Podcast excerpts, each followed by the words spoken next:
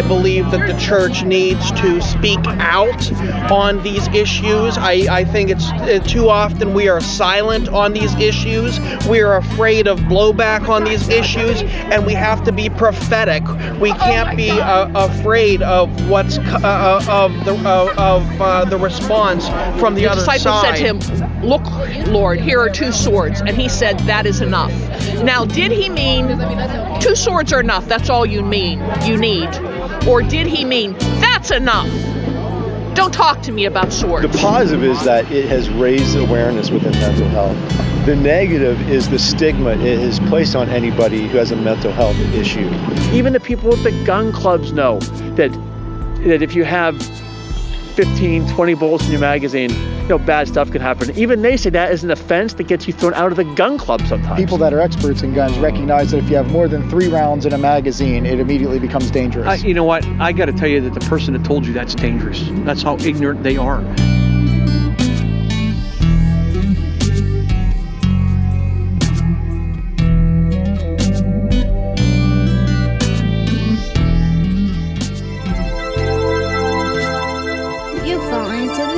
Theology pit. Theology pit. You've fallen in the theology pit. Well, hey there, everyone, and welcome to the Theology Pit. This is Theology out of Pittsburgh, and not to be confused with a bottomless pit, because you know what we say here in the Theology Pit when you fall into a bottomless pit, you die of dehydration. I'm, of course, your friendly neighborhood host, podcaster, theologian, seminarian, Samson Kovac coming at you.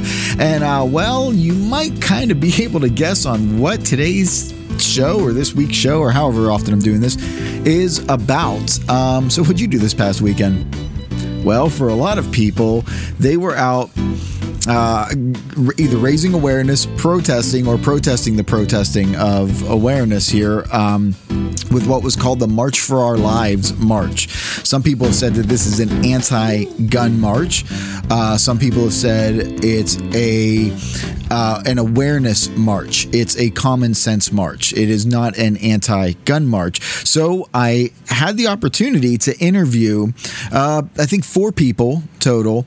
Uh, and we are going to listen to the interviews, and I'm going to you know, kind of let you know what I think about each interview, where I stand here at the Theology Pit on the issues of guns and gun control or gun rights or however you want to argue it. A lot of the times, if you've noticed in the Theology Pit, I tend to stay out of the political arena for the most part.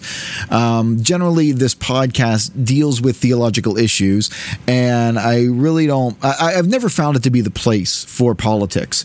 Um, but there were so many people uh, of clergy within. Um, the religious community within churches that this this issue has actually permeated the church. And what is the theology of guns? When we think about the theology of guns how exactly do we approach it? And you know what we do here in the theology pit? We get very historical. We look at things from a lot of different angles and we try to give the best um, view, the best understanding that we possibly can from a Christian perspective of all the different views out there and whether or not they have merit. Now, when we talk about guns within theology and within Christianity, really what you hear is it coming down on two different sides. The one side saying that our job as Christians is to be salt and light. We are peacemakers. Blessed are the peacemakers, you will hear a lot of times. And therefore, anything that we can do to restrict the ability for people to harm other people, then it is our obligation as Christians to enact that. And the way that we do that is it, it's it's a very simple equation. If you have less firearms, you will have less problems with firearms. It's just a mathematical equation. And so what we need to do is we need to limit the amount of firearms and the amount of access. And anything that we can do as a church that will push us in that direction here in the United States of America, that's what we should be doing. On the other side, we have people that say, you know what, that goal is noble and we we kind of want the same thing we want we want peaceful solutions we we want that but limiting the amount of ways that people can protect themselves and protect others would not cause more peace, it would actually cause more disorder because only the people that you don't want to have firearms will have firearms. And actually, it's the Christian's responsibility to stand up for the weak and for those who do not have um, the capabilities or the expertise or the power to protect themselves. So it comes down to us as as shepherds and as leaders and as protectors and therefore we need more guns. We need more guns in the hands of the right people. We need to start arming our teachers, arming our clergy, arming everybody. Everybody needs to have a guns, you know, the whole Oprah thing. You get a gun and you get a gun. Everybody gets a gun. Well, is that the answer? That's what we're going to explore today. And we're going to start from the position because it is a multifaceted position here. This is not just a matter of, well, what does the Bible say about guns? I'll tell you right now, the Bible says nothing about guns. The Bible all the books in the Bible were written before the invention of firearms. Therefore, it says nothing about guns. So we have to look a little bit broader in the in the perspective of what we're talking about.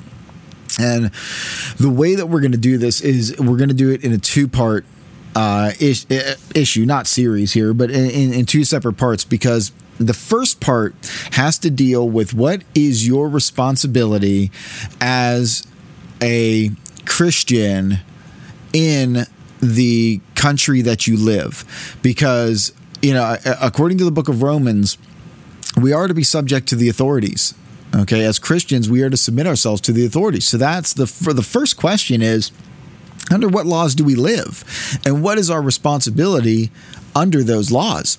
So, the first part of this Theology Pit episode is going to focus on what is the Christian response and responsibility as an American citizen where exactly do we fall and that'll help us get our bearings the second part is going to be the um, getting into the biblical aspect of it we're going to look at the theological arguments and we're going to you know uh, talk about them and and we're going to weigh them and say well you know what exactly does the Bible have to say about um, the use of um, deadly force? Let's just call it, or the use of, use of force.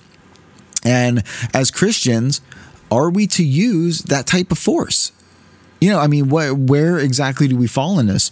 So, what I want to do is I want to kind of go to our interviews first.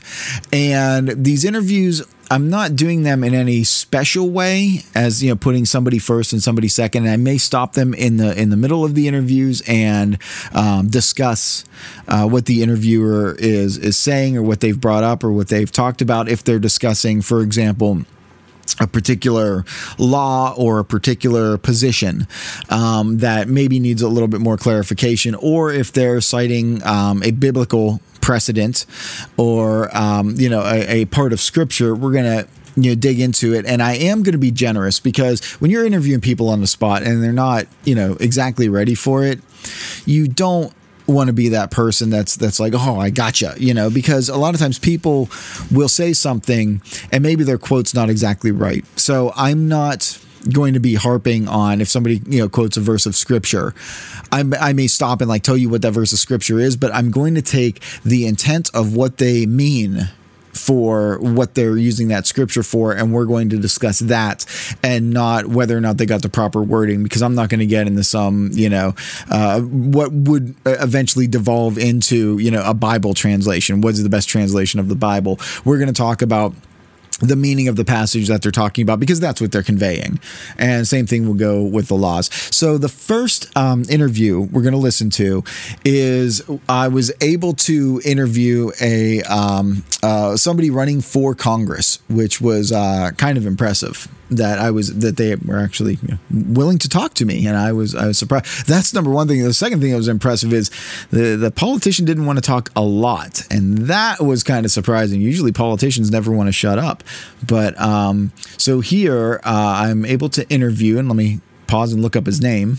Okay, Ray Linsenmayer is uh, who we're going to be talking with first, and we're gonna you know uh, listen in on this conversation here. My name is Ray Linsenmayer. I'm a candidate for the Pennsylvania 17th. Okay, wonderful. And that'll be coming up uh, this November? Uh, the, Is the primaries election- in May, the general's in November. Okay, wonderful. And that's uh, for what area? Uh, Beaver County and uh, the a large part of Allegheny County. Okay. Not not Pittsburgh, but the Pittsburgh suburbs. Okay, all right. So um, we are here um, at the uh, uh, was it the uh, March for how was it termed? The March for Life, the March for March for Life. Okay, the March for Life rally here, and we're asking from a, uh, a Christian perspective the importance of what this march is about and, and what's going on.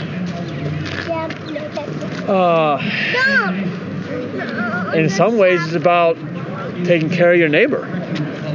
It's about making a world safe for everybody. Um, and it's about making sure everyone's comfortable in the world that they live in. Okay, so you would say that that was this, the big kind of overarching theme I of think, today's I, think message. it's, I think a lot, a lot of it, a lot of it was making sure people knew they weren't alone. I think anytime you have a rally, especially something like this, it's important that people come to know they're not alone. That there are other people that they can they can talk with and they can listen to different ideas. And I think that's a main portion for this rally and, and, and most rallies. Now, I would like to interject here, and I would like to say that while we are talking and while I was there at uh, this, which was called the March for Our Lives rally, March for Life would, uh, you know, usually is associated with pro life causes. Which anti-abortion would be the better way of of uh, describing it. But while we're talking, we are surrounded by people. A lot of them are holding signs that are uh, have anti-gun slogans on them. Uh, they would have pictures of uh, AR-15s uh, with you know the the circle with the line through it, and um, you know about uh, basically equating um, taking of guns would equal peace. Uh, th- if this was not the intent of the rally that was put together, this March for Our Lives rally, uh, nobody seemed to have informed the people that were showing up with all of their signs. Um, and I looked at, uh, you know, the pictures online from across the country and somewhere across the world, and a lot of them have uh, all of these signs were very similar, and it seemed to be a very anti-gun movement even if it was not intended to be, the people that were associating with each other had that common thought. And I didn't see anybody stepping in to tell somebody, hey, put that sign down. This is not an anti gun rally. This is a rally for maybe sensible gun control and not on gun bans or anything like that. But people, you know, were uh, pushing that agenda even if it was not the official agenda of the March for Our Lives uh, rally. Okay, great. Um, now, obviously, you are on the side of uh, sensible gun control, I assume. Gun safety. Gun safety. Okay, sorry, I don't want to use I don't want to use the wrong terms here. No, it's gun safety. Good gun safety I legislation. know when I know when I interview those guys later, I'm going to be saying the wrong things too with that. Um, okay, uh, what measures are you looking to to instill, and is there any way that um, the church can be, uh, uh, you know, helpful or of, of you know of benefit to such a uh, such a movement? I, am a, I'm a supporter of the of the assault weapon ban that's in front of the U.S. Senate. Uh, a measure that Bob Casey signed on to, uh, and that Rick Scott has has has, has uh, also supporter of a lot of the legislation that Rick Scott just signed in Florida. Um, Now, I went and I looked up uh, what he was talking about, and what he is talking about is, in fact, a gun ban. Um, this is uh, this if if the, if he is associating this particular law, he is associating a full on gun ban. Okay, this is not a uh, uh, a, a a curbing of gun violence whatsoever. This is an outright ban of almost all firearms. Um, I went to check just very briefly on what maybe the Huffington Post may have said or um, certain press releases, and it was kind of I had to actually do a little bit of digging. I was I was kind of surprised, and then other things. You know, I now I hate doing this, but I actually had to go and look at the bill itself. Now the the the what he is talking about, the bill that he is talking about, is called an assault weapons ban, and this is the assault weapons ban of 2017. Uh, you can find this on um, Senator Tim Kaine's uh, webpage, um, and that uh, under the title, this is from February 27th of 2018. Kaine co-sponsors bill to ban assault weapons, and he said that this ban has um, this bill has three main provisions: ban the sale, manufacture, transfer, transfer, and importation of 205 military styled assault weapons by name. Owners may keep existing weapons. Bans uh, any assault weapon that accepts a detachable ammunition magazine that has one or more military characteristics, including a, including a pistol grip, a forward grip, a barrel shroud, um, a threaded barrel, or a folding or telescoping stock, owners may keep existing weapons. Then goes on to say uh, bans magazines and other ammunition feeding devices that holds more than 10 rounds of ammunition, which allows shooters to quickly fire many rounds without needing to reload. Owners may keep existing magazine. He does say uh, on his webpage that the bill uh, makes exemptions for more than uh, 200, 2,200 guns for hunting, household defense, or recreational purposes, and includes a grandfather clause that exempts all weapons lawfully possessed at the date of enactment. Um, some of the other key provisions that he provides on his uh, webpage here is um, hang on, I gotta pause this for a second so I can actually move. Okay, it says here that um, it will require a background check on any future sale, trade, or gifting of an assault weapon covered by the bill.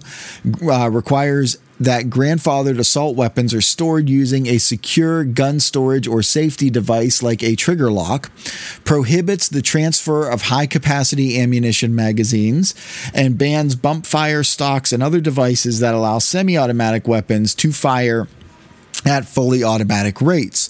I then went over and I looked at the bill that he cites in here, and it is called the Assault Weapons Ban of 2017. A couple of things that we have to keep in mind uh, when, whenever we're looking at these issues and we're discussing it, terms start to become important. And as you know, in the theology pit, when you're dealing with theology, a lot of times the wording that is used is very, very important when it comes to church doctrine. And I seem to have found something similar whenever we're talking about policies and politics.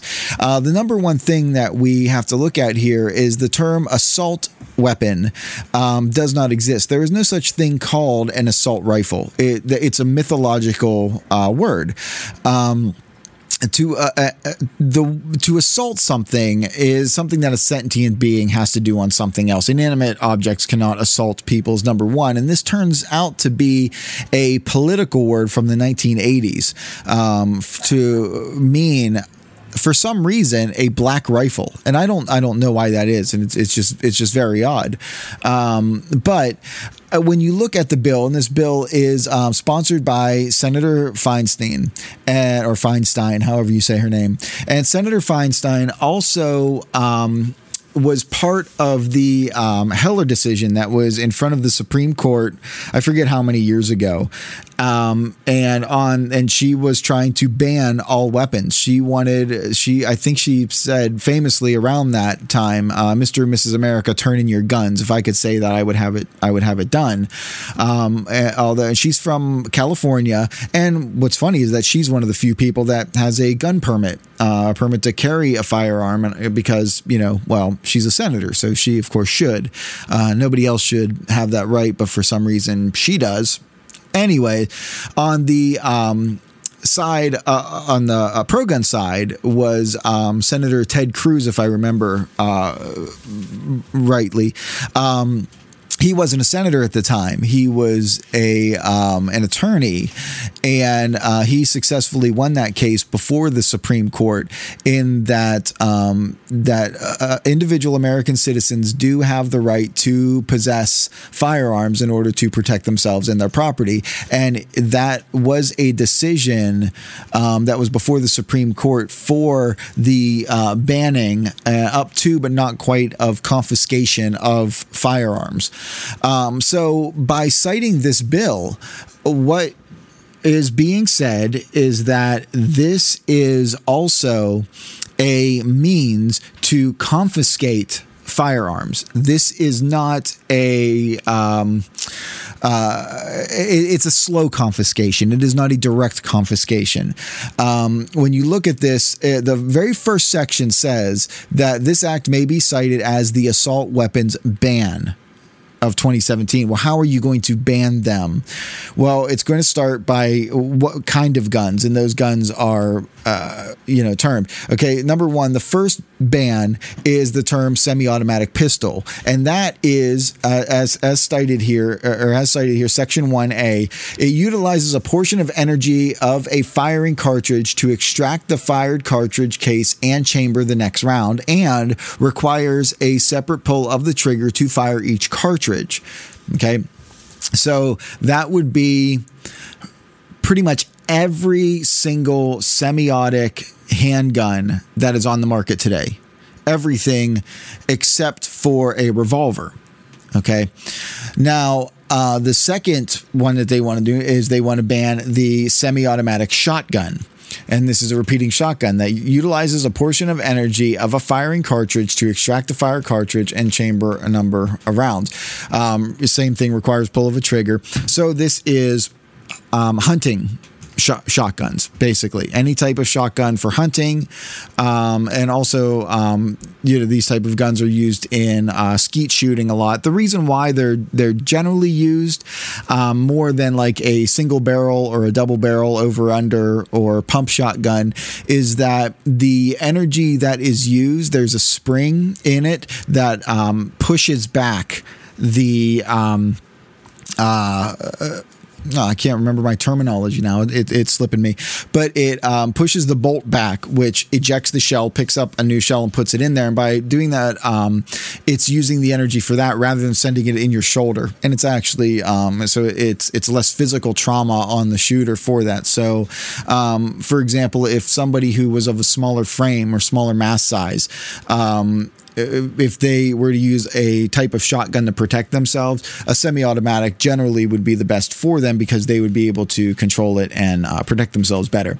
Then you move on to the semi-automatic assault weapon, and this is referred to uh, as a semi-automatic rifle that has the capacity to accept a detachable magazine of any one of the following: pistol grip, forward grip, folding, telescoping, detachable. So basically, every single um, rifle uh, out there that's uh, that is a modern modern sporting rifle that takes a uh, magazine.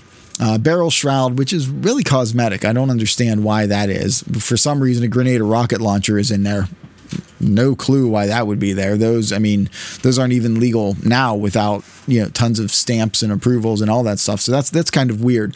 Um, but it's any semi-automatic rifle that has a fixed magazine uh, with the capacity to accept more than 10 rounds. So, therefore, um, no magazines that will. Um, you know, accept this, which means you're now coming to stripper clips to, to push them down in there. Um, it's, I mean, there's just a lot of things here that you're just like, this pretty much removes all, um, all rifles. There are very few rifles that are left on here, and they're they're naming a lot of a lot of rifles by name that are just based on functionality. So uh, when I, I, scroll through and I look at all of these, basically this is an all-out gun ban. So by citing what he is citing, um, he is saying that he is in support of legislation to ban firearms. Now, not ban all firearms okay? And you know there will be some that will you know meet in this as an exemption. But this is stating banning uh, firearms. This is a firearm ban a gun ban is what this march is about and what he has just um, admitted to in uh, in this interview and I don't think we should mince words on that. I'm not going to sit here and pretend like, uh, and and when we even when we get to the uh, pro gun position, there's going to be stuff that I'm going to say that hey, this is what that means. But so far, I think that you know, let's let's be honest about it. If you want to ban guns, just say we want to ban guns. Don't dance around it. Say, you know, as Christians, we don't think that it's appropriate for people to have firearms. And we believe that scripture points against that. Don't hide behind it. Say, let's ban guns. But, you know, I mean, granted, this guy is a politician, you know, so he is going to speak very politically. And I think that this is a lot of stuff for his uh, voter base rather than anything that we as Christians can take away. But as Americans, let's understand that this is, uh, in his mind, a march for people to support each other in banning firearms. And if you were part of it and you're sitting there saying, that's not what I was there for, that's what it's being understood as. And if it's something that you're not for, you when you're at these rallies, you need to speak up and say, this is not for banning guns, this is for sensible gun control. You know, there are 96 people a day in this country that are killed by guns. And that includes not only seven kids a day, but two women a day almost are killed by intimate partners. So this is about protecting the kids, but it's also about protecting people that are that are um, uh, that are vulnerable. You know, we have to do things like making sure that if um, that if you have a temporary restraining order against you, you shouldn't be able to get a gun. If if the police or your family say that you're too dangerous to have a gun, you shouldn't be able to buy a gun. Or if you're a domestic abuser, but the person you're abusing is not your wife or someone you don't have a kid with, then you know you don't get to opt out of the of the domestic abuse, abuse provision. You still you know you still should not be able to get a gun. They call it the, actually the boyfriend exemption or the stalker exemption. Um, now, the thing is, is that the number is, I think it's around 36,000 people a year are killed with firearms or die by firearms, however you want to say it, which, I mean, the, the numbers are correct in, um, in what Ray just uh, said here. With it, um, you know, if you have a restraining order against you, you shouldn't be able to buy a gun. Well, that's already a law. Um, that's it's it's it's a it's a federal. I know. Well, I know it's a state law, like because there have been people who have just been accused of uh, domestic violence and have had their firearms confiscated, or they have not been allowed to purchase a firearm until they went and had a judge uh, overturn the ruling, or if it came out to say, you know, well, he's he's not doing that. Just the accusation, not the, um, you know, they they weren't convicted. They were just accused, and something takes six to nine months in order for that to happen.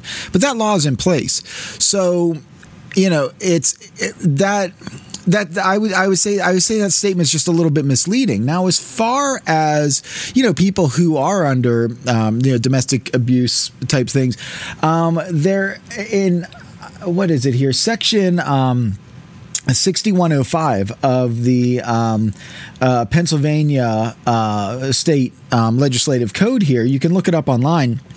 I'm looking at it right now, and it says about you know all the different people that can purchase a firearm or possess a firearm or own a firearm, and within it there are people that if you have been, um, for example. Um, uh, under section C4 here, it says a person who has been adjudicated as incompetent or who has been involuntarily committed to a mental institution for inpatient care and treatment under section 302, 303, or 304 of the provisions of the Act of July 9th, 1976.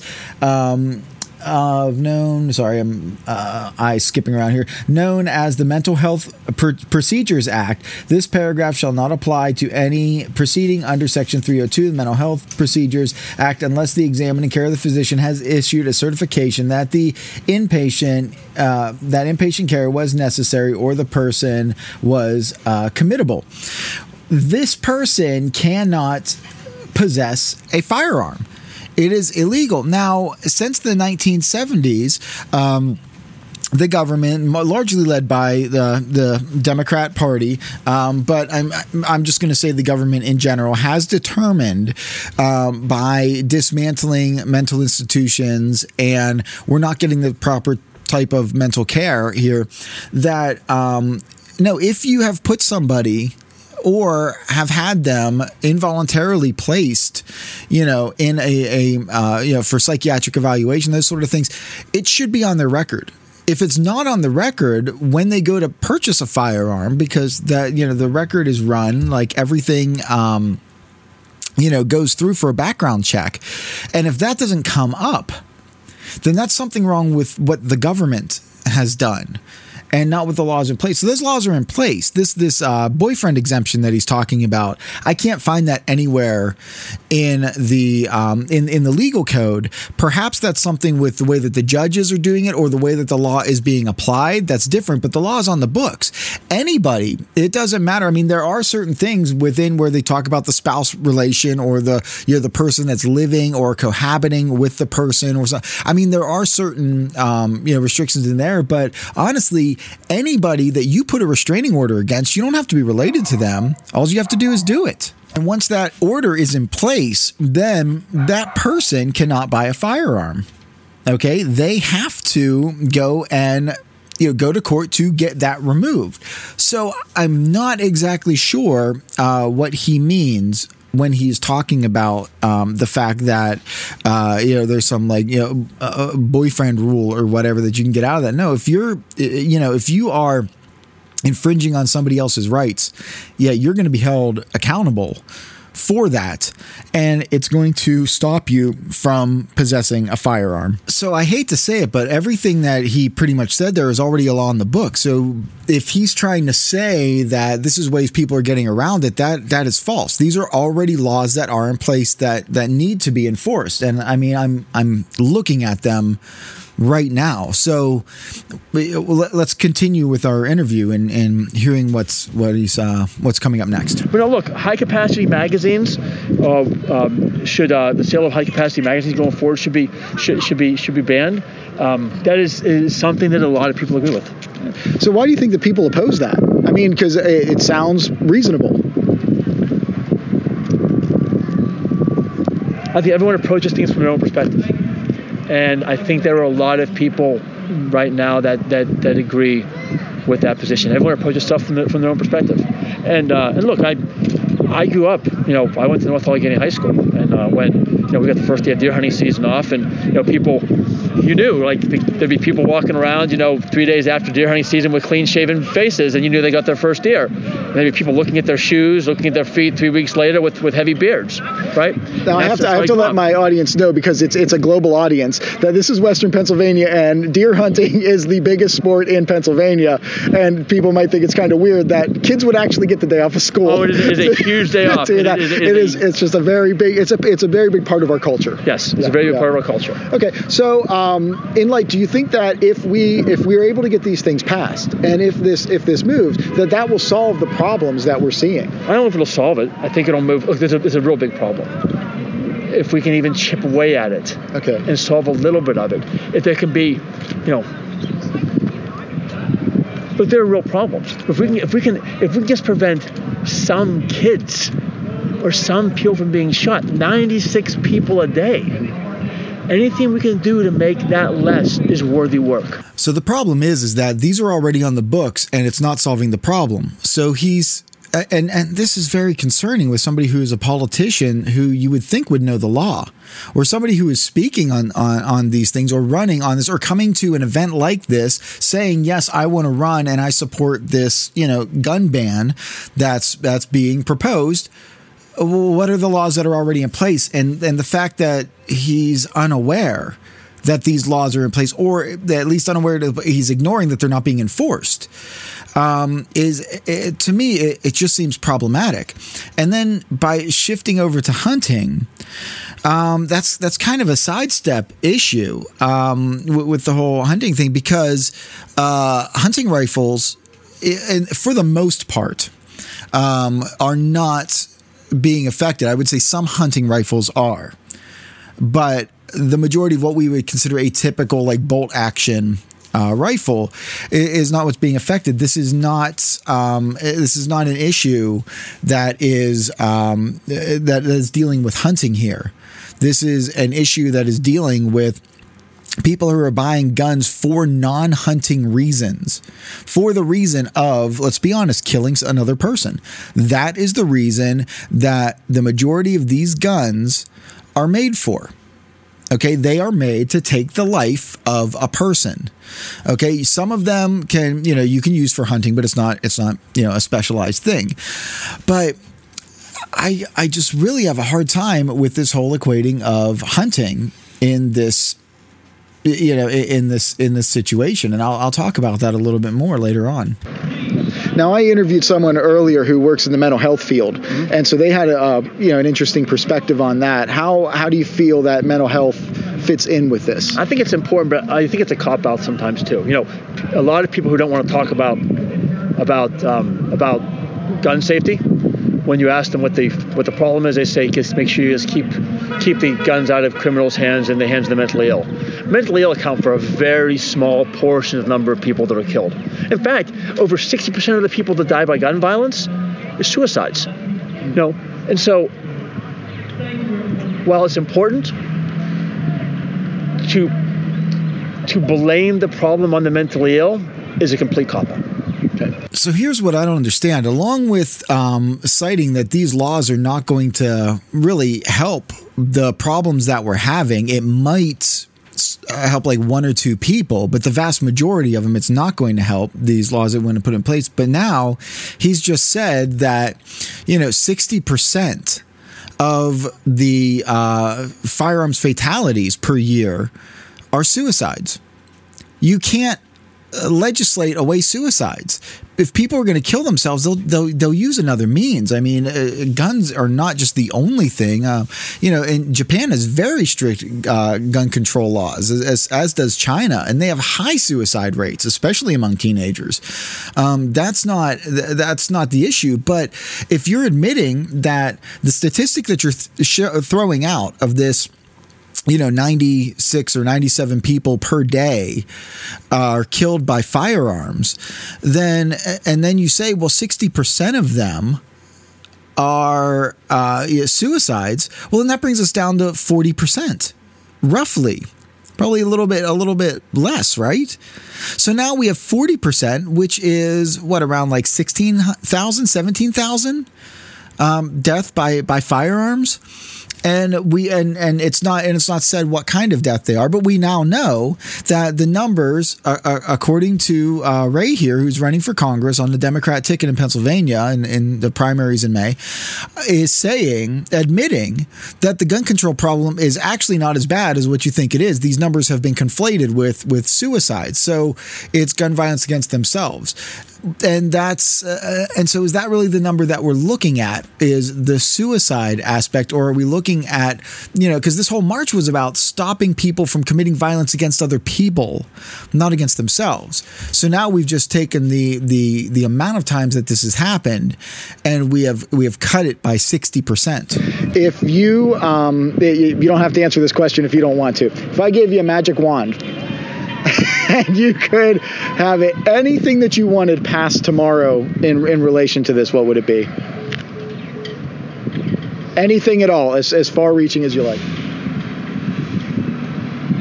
If I could have one thing, the thing that I think would the thing that I think would would would would I think the, the thing that would that would make the biggest impact if I have one thing, it'd probably be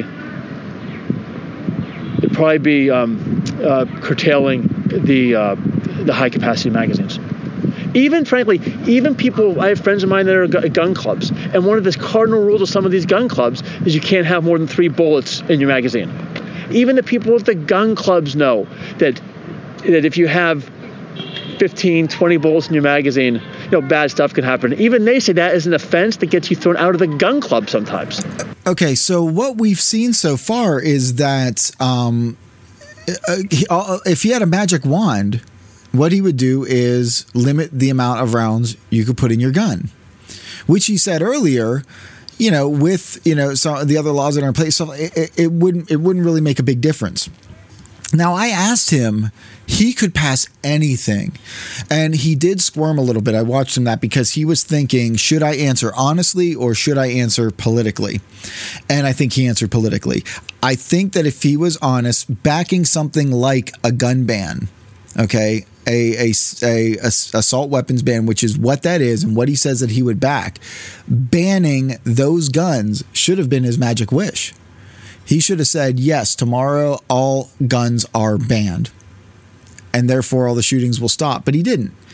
He just said something that was honestly very benign, and I was, I was a little bit disappointed with that.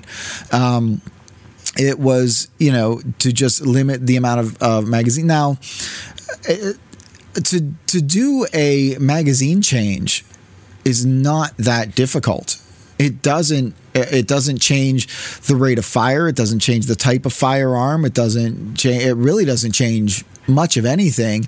And if you know how a magazine functions, it's basically a a long piece of hollow plastic with a spring in it and two pieces of plastic inside. And that's it.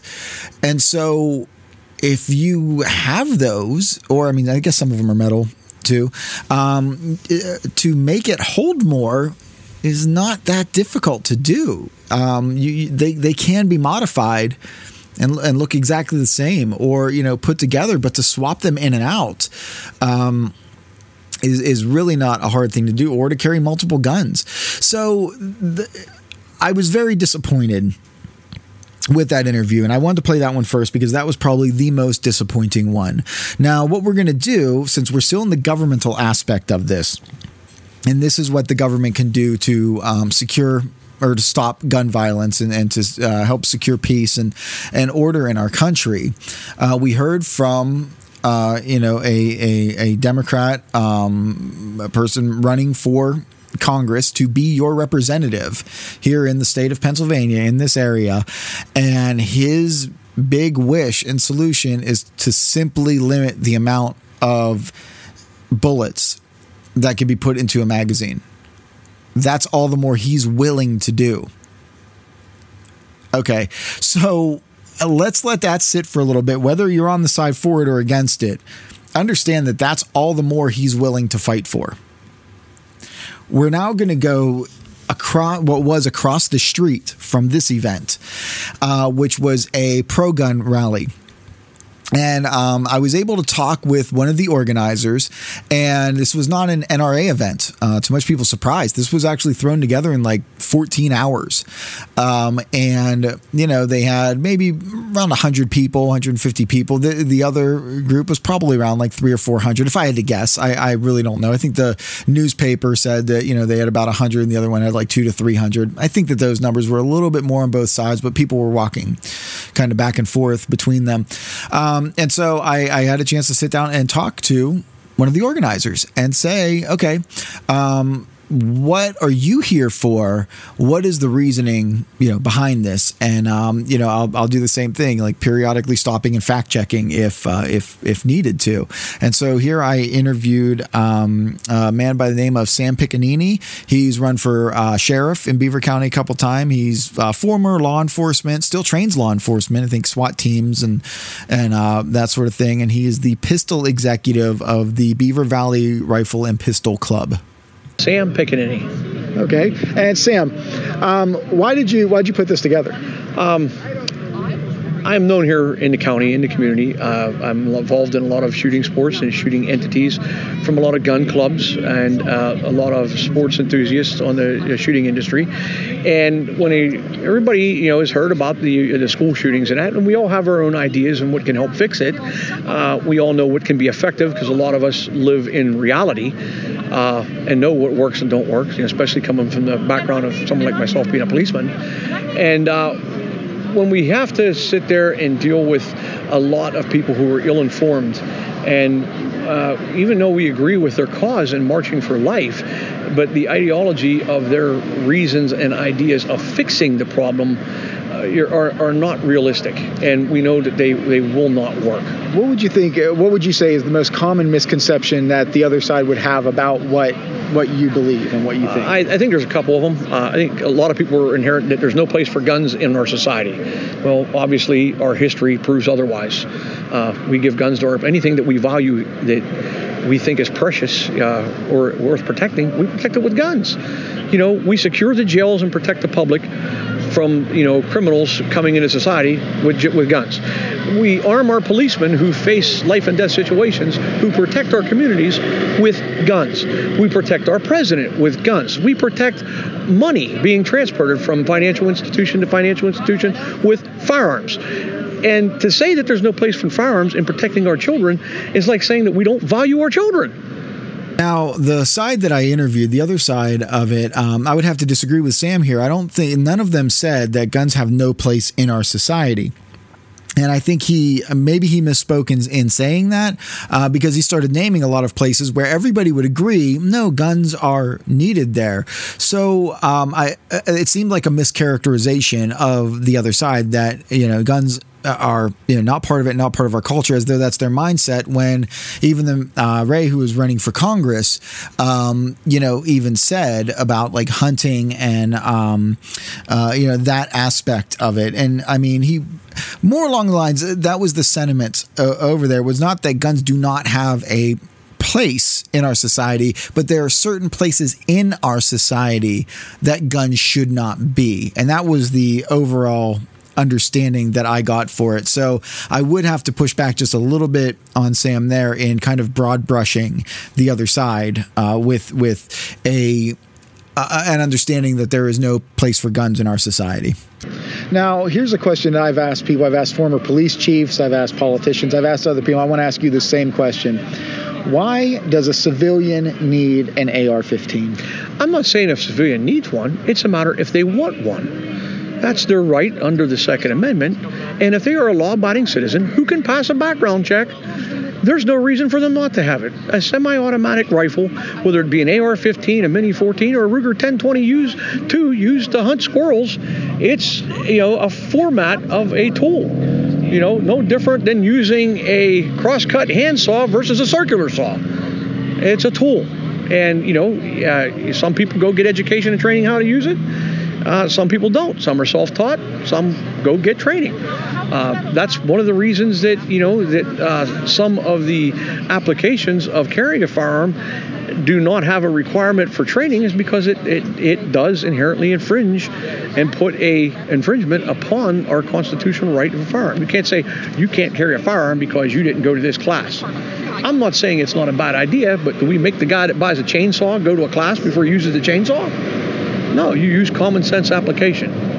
Yeah. Now the uh, Pennsylvania Constitution is a little bit different from the federal Constitution in its wording. Correct. Are you familiar with the difference? Yes, I am. What is the what is the everybody knows the the federal uh, Constitution. What is the state Constitution of Pennsylvania? The, the difference being shall not be infringed versus shall not be questioned.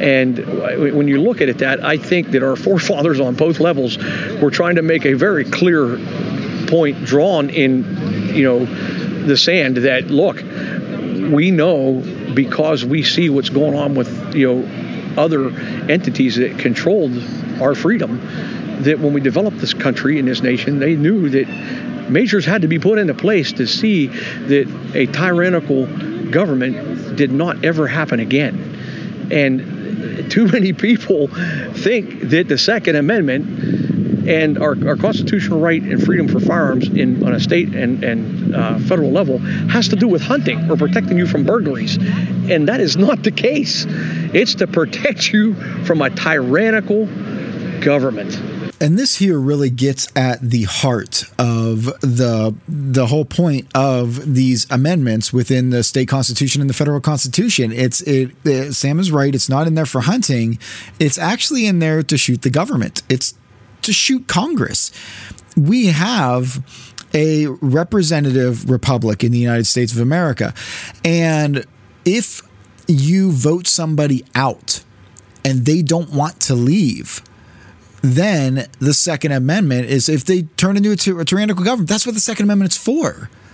To, if necessary, remove them. Okay, now we you know delegate our powers to other people to do that on our behalf. I mean, let's let's say that you know, as many people out there that you know love Donald Trump, let's say that he loses the next election and doesn't want to leave. You know what? The military will exercise the Second Amendment right to go in and to do it, but also on a local level, citizens have that right as well. That's what the like like it or, or not. That's what the Second Amendment means. I mean, you live in a country where hey, you can shoot the government if it comes down to it legally. People said that there are three boxes in our country. There is the soap box we speak from, the ballot box we vote with, and the cartridge box, which enforces and, and enables both of them.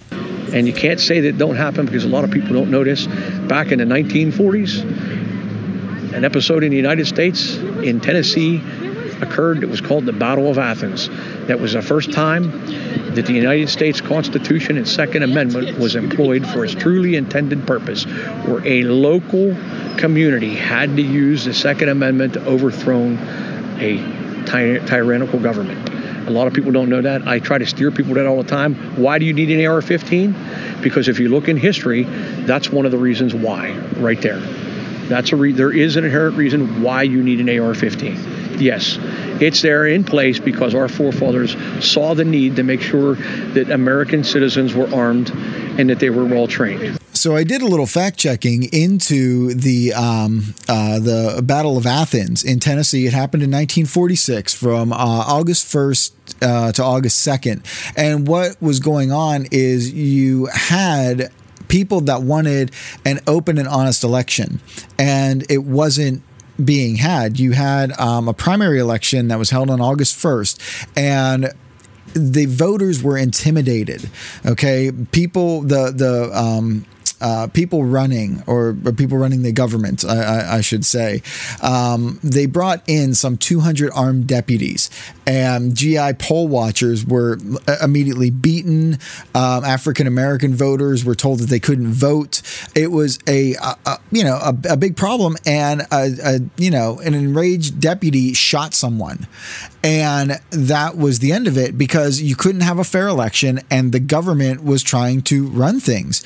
So that is a reason why we have the Second Amendment. Whenever you have 200 armed deputies, it seems to be um, reasonable to have the firepower to stand up to them. Uh, as provided by the Second Amendment. If if you don't, then the Second Amendment seems to cease to exist. Now, the um, the type of uh, weapons that were available at this time were um, M1 rifles, um, and the M1 uh, Garand, I believe, was the uh, rifle that won uh, World War II. If I'm not mistaken, I, I could be. Um, there were 45 um, semi-automatic pistols. Um, there were British rifles that that were used, um, but that is what needed to be done, and you know you don't see that happening a lot because this sets a precedent. This lets the government know you can't do that. You have to respect us as citizens of the United States and respect our process. Now, again, we use a democratic process, but we are not a democracy. We are a, representative republic. And that's the difference. So, yeah, Sam is right in, in stating this that there is a precedent set in place where we need the same type of firepower in case something like this ever happens again. And this is the reason for a civilian to have something like an AR 15. Now, statistically, um, rifles are not used very often in committing crimes. No, they're it's, not. It's handguns. So, why, why do you think the focus is on that particular firearm? I think they're just grasping at straws and looking for something to blame and a knee jerk reaction to do something rather than nothing. Uh, you're absolutely right. More handguns are used in violent crimes than long guns. And I will tell you this as a police officer who has submitted UCR reports, uniform crime reports, a lot of the public is misled. When they look at firearms laws and then they look at firearms crimes, I'm going to give you an example. A large number of suicides in the United States are committed with firearms.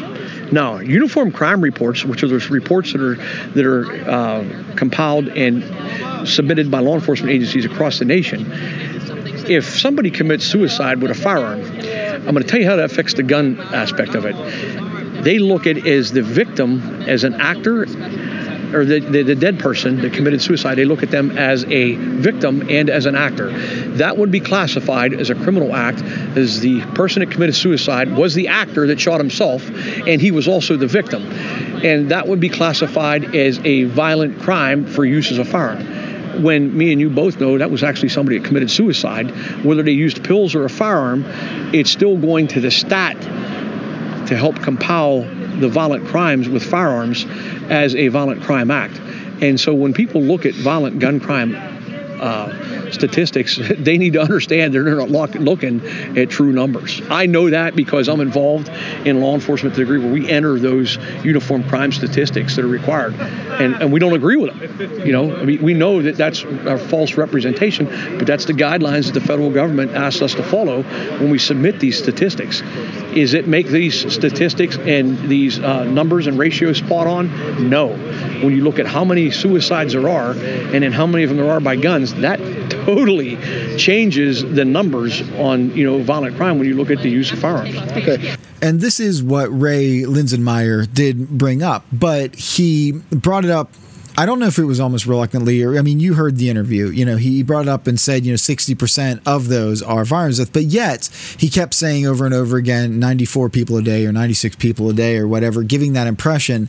Um, as you heard from Sam's interview uh, I really didn't even have to coax that number out. He's explaining how the numbers and the data is gathered and what goes into it from having worked in law enforcement if uh, okay, I, it was posed to me from the other side that, and you're you're involved in a, uh, a local gun club. You're you're uh, a pistol executive, I believe. That's correct. Okay, um, and he said that in this area, the uh, gun clubs in the area do not allow you to put more than three bullets in a magazine because they. That's, that's totally a lie. That's this is exactly what we were talking about. The ill-informed. That's why there's such a problem here. That is not true. That is nowhere near true. There may be one club somewhere that may not allow that. I think maybe a game lane, game land range or something may have that. You come to Beaver Valley Rifle and Pistol Club, you go to Ambridge Sportsman's Club, and I'm not speaking for all of them. You go to these clubs, if your gun can hold 10 rounds, 15 rounds, they're probably not going to stop you from putting it. I don't know of any local gun club regulations other than game land ranges that don't permit, that restricts the amount of rounds you can put in a gun on a target range. That, that's ludicrous.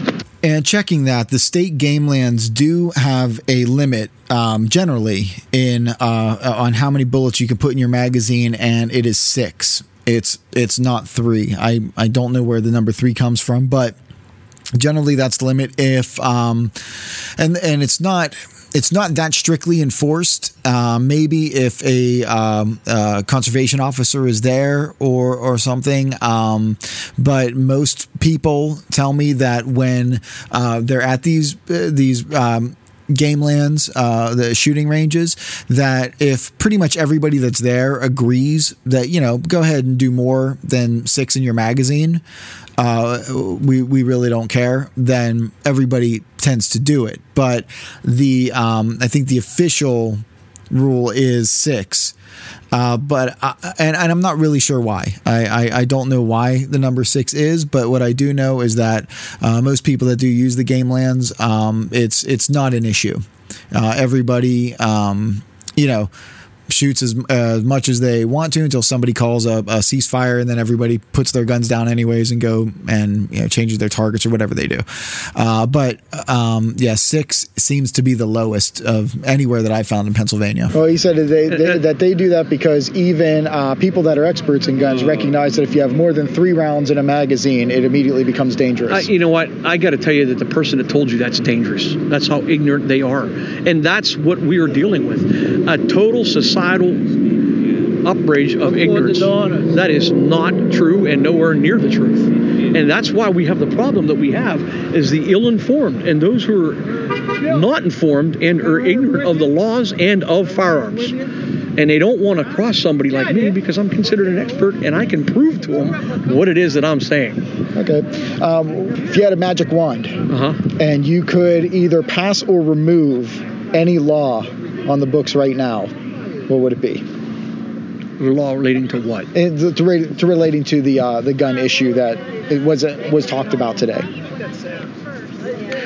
Uh, I'll tell you one that's redundant and useless is the firearms enhancement law for uh, crimes committed with firearms because that's one of the first ones that's plea bargained away, and I've seen it daily on my. Uh, Could you explain that a little bit more? Because I might not know. Uh, let me explain is. something. If somebody has a firearm and they use a firearm to commit a robbery, and whether somebody's shot or not, that enhancement charge is a robbery with a firearm. When it makes it to the courthouse and to the courts where that person is prosecuted that's one of the first things that is usually dealt out in a plea bargain when the case is in front of attorney in front of a prosecutor is it said hey uh, you know if you drop the firearms charge you know we'll be we'd be willing to plead guilty to this this and this these other uh, misdemeanor and, and felony charges or uh, other charges that don't have a mandatory sentence like the five year imprisonment of the firearms enhancement charge. We have a law on the books to cover every humanly fathomable, conceivable, thinkable infraction of a firearm that exists. If you think of a violation with a firearm, there is already a law that covers it. We don't need not one more redundant law. And I will tell you, as a policeman from 25 years, I've had criminal cases with firearms charges that were so confusing to some judges that the charges fell fell off because they couldn't be deciphered appropriately by a judge. And it wasn't worth it with the you know amount of other charges on her, so they just trashed the charge. And and you know, and I can tell you also as a policeman, I've had violations that were felonies on a 4473 form where people have lied to obtain a firearm and threatened to kill people with it and called the ATF, asked them to prosecute a case that where somebody had taken people hostage and threatened to kill them and they said, "Yeah, it's an infraction yeah, it's a felony, but we get so many of them, uh, we got to run it by the uh, U.S. attorney, and we don't think they're going to prosecute it. I can show you documented proof in police reports that that happens. We don't need another law, not one. It ain't going to fix one thing.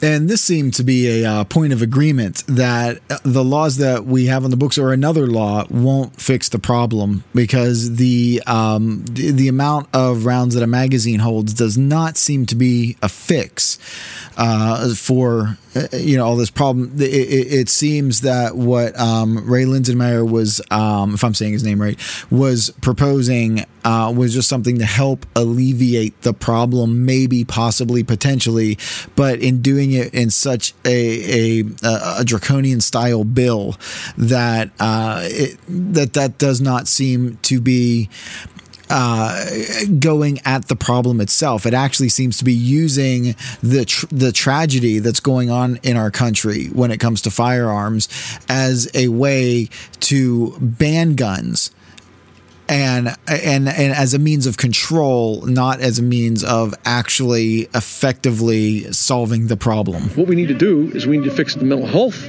issue in the United States, and we need to hold people accountable for their actions.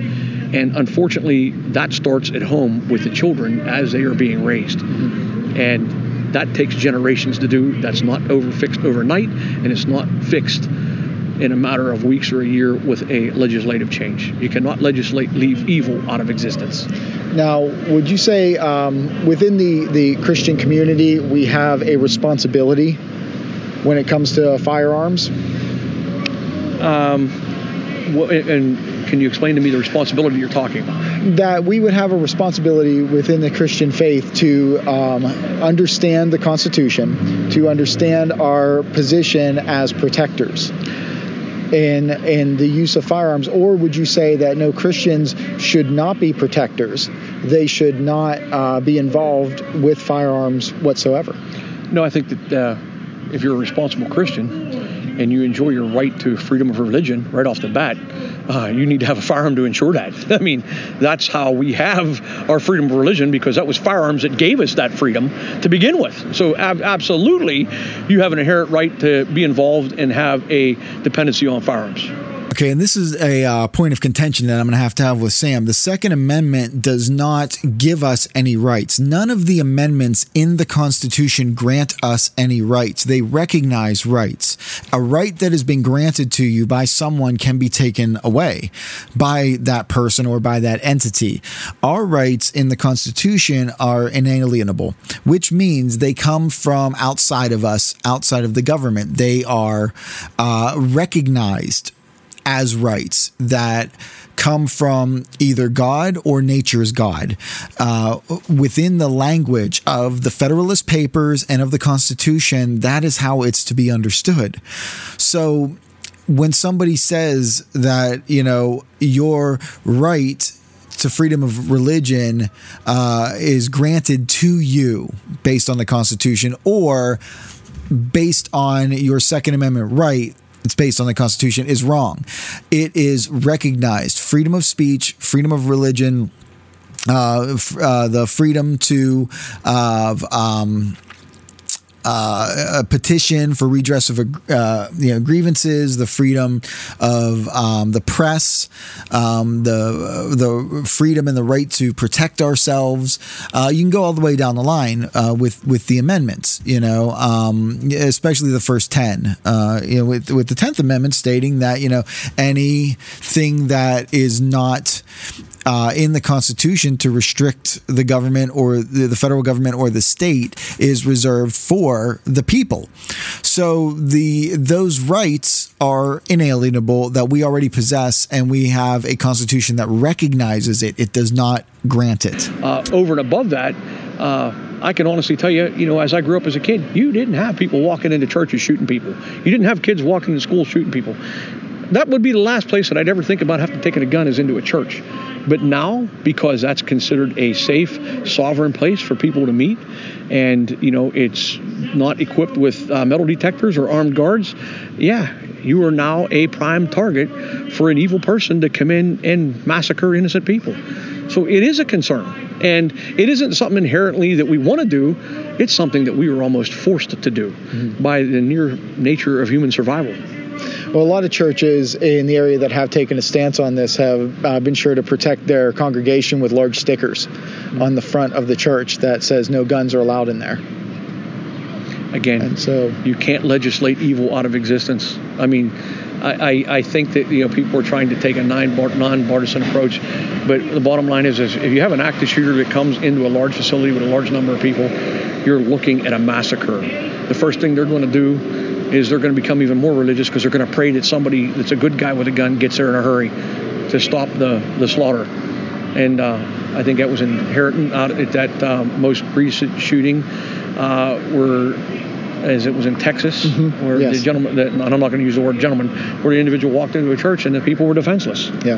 And how was he stopped? Do you remember? He was stopped by an innocent civilian that had a long gun that chose to engage him.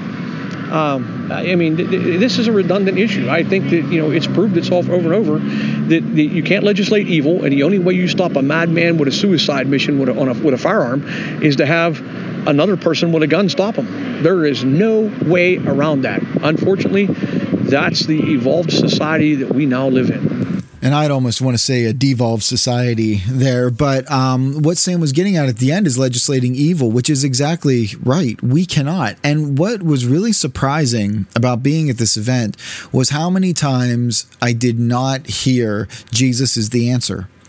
I didn't hear it uh, coming from any of the speakers uh, that I mean, I walked back and forth between both of them, uh, both both the rallies, and nobody was was putting that forth. I didn't see any signs that were up that were um, saying that you know Jesus is the only way to stop this, turning towards God, you know, repenting. That that sort of nothing like that. Nothing of that uh, account at all, and when we when we talk about the um, theological you know aspect uh, of this you know here in the theology pit uh, we, we're going to get into that because that's my opinion that unless people are turning to christ unless our country has a different culture this is not going to stop.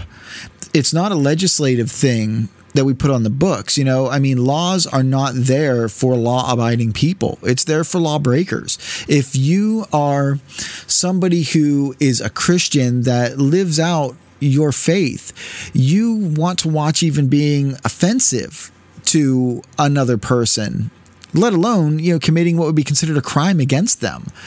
Uh, that's not a, a you know a, a tenet of the Christian faith you know, not lying, not stealing. Um, you know, we we take the uh, Ten Commandments as as a guide. You know that that we are look at. That was our tutor, and we understand that we are under grace, and it's not by a stringent law that we live by, and you know, it wasn't a stringent law that um, the the Jews lived by in order to be saved, but it was you know, or, or to be redeemed. It was you know for the structure of their society, but if you were living to please God, you weren't violating those anyway. So laws had to be put in place for lawbreakers, for criminals. Laws are not to be put in place for law abiding citizens. You start putting too many laws in place, pretty soon law abiding citizens are breaking the law without even realizing it. Everybody then becomes a criminal in one way or another. And this becomes a, a, huge problem. Now, in our country, in America, we are what is known as a representative republic.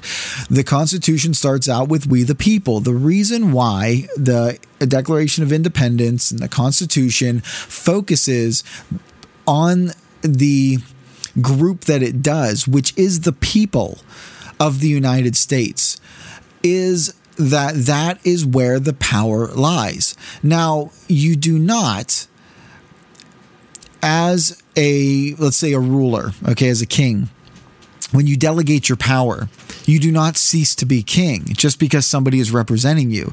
Your power does not leave you. You retain your power, you retain your rights as king, you retain your sovereignty. In America, every individual is what is the equivalent of a sovereign king. We delegate our power to representatives through a democratic process under a representative republic that is under a constitution that governs how that government can function and it has processes for making minor changes, but not for destroying the whole thing, unless you want to have a constitutional convention, in in, in which um, I believe that's what it's called, and in which you know you're throwing out the Constitution and you're rewriting it, but even that's in place. But the point is, is that when you delegate your authority to your representatives and even, you know, to your delegates who, you know, throw their weight into the corner you know, for a for a, a presidential uh, nomination or for um, you know a, a president in, in, an electoral college by putting uh, uh, you know electors into place who you know have been given have been delegated the power of the people. Like I mean, there was talk about you know some elect uh, uh electoral um, part of the electoral college, some of the electors, you know, saying, "Well, we're not going to vote for Trump. We don't care what our uh, constituents say." That could have caused a, a crisis, like you know we we talked about earlier with the Battle of Athens. I mean, that that really could have caused a problem with firearms, where people would have went in and said, no, you have to do this, or, you know, we will reserve the right and we will enact it to make sure that you do, because we as citizens actually do have that power. So when it comes to the concept of the Second Amendment in having the right to bear arms, to be in a well regulated militia. And if people want to argue about that, about, well, what's re- well regulated about it, the question is who is the militia? And the militia, as the founding fathers said, I believe it was um, uh, George uh, Mason, I think it was uh, or maybe George Madison. I don't know. I have to look it up. But anyways, uh, said when asked you know, who is the militia, uh, he said that the militia is every able-bodied person except for the government. And so right now in the federal government, there's probably less than 500 people in it, which means that you need um, weapons and ammunition and magazines that can hold more than 30 rounds because that's a lot of people to take out if it's ever necessary. And it probably never will be. Uh, but as long as that's in place, it never will be an issue because the people who are in government need to recognize that. And if you, it's been said that if you think that the government treats you like crap now, um, and this is when you're armed to the teeth and you have this in place, remove this and remove the firearms and then see how they treat you. I mean, just look at what happens in other countries that don't have this. But it's because we are not subjects, we are citizens. And the citizens, and as a citizen of the United States, it relies in our power. So you cannot say that people cannot have firearms or how many uh, how, uh, how many bullets their magazine can hold or any restrictions or limits or anything anything like that is actually unconstitutional it is un-american And America is an idea. It is not a nationality. It is not a a a, a race. It is not a a, a country or a, a geographical area. It is an idea, and that is why people can't say, "Well, you don't hear people saying, well, you're un-French, you're un-German, you're un-Canadian." No, because those countries are not based on a constitution where the idea is the reality of what makes somebody what they are. So anyone who is an American, if you are going against what the Constitution says that you are recognized as what you are, that you are a sovereign person with with rights, and one of those rights is for self protection of, of yourself, your family, your your property, your uh, town, your uh, ward, your county, your state, your country. It all starts with you. And you, as this leader, also has the power to delegate your power to somebody else, and you can concentrate it in different areas. And we have this through representatives who then, um, and in senators who go and you know pass laws and make laws on our behalf to uh, to make things better, but a lot of times they make things worse. And I think in this country that we've kind of lost that understanding of what our place is as an American citizen, that we are the ones who hold the power, not the president. This is why they're called servants, civil servants. And it's always struck me as odd that the servants in our country seem to do a lot better than the people that they serve. It sounds like they're only serving themselves.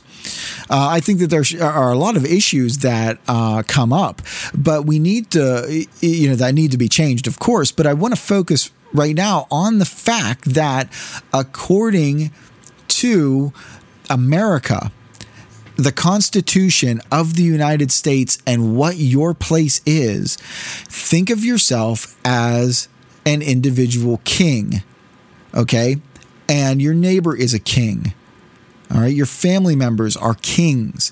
You delegate your power. Think of the way a, a, a, king can act and behave. And even within world history, you know, you had sovereigns who, um, you know, would band together if there was another uh, king that was not acting appropriately, they would go and they would straighten him out. They had that power to do so. Uh, you know, a little bit of a different dynamic, but that is what we need to keep in mind. And I, I want that to stick in your mind as we start moving to the theological and biblical side of this debate okay? Because we need to understand what our position is as American citizens.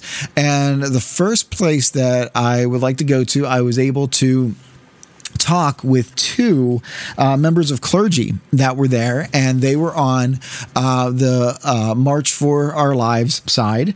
And um, I'll let them introduce themselves and uh, have the discussion. And again, I will periodically, um, you know, pause and make uh, comments through this.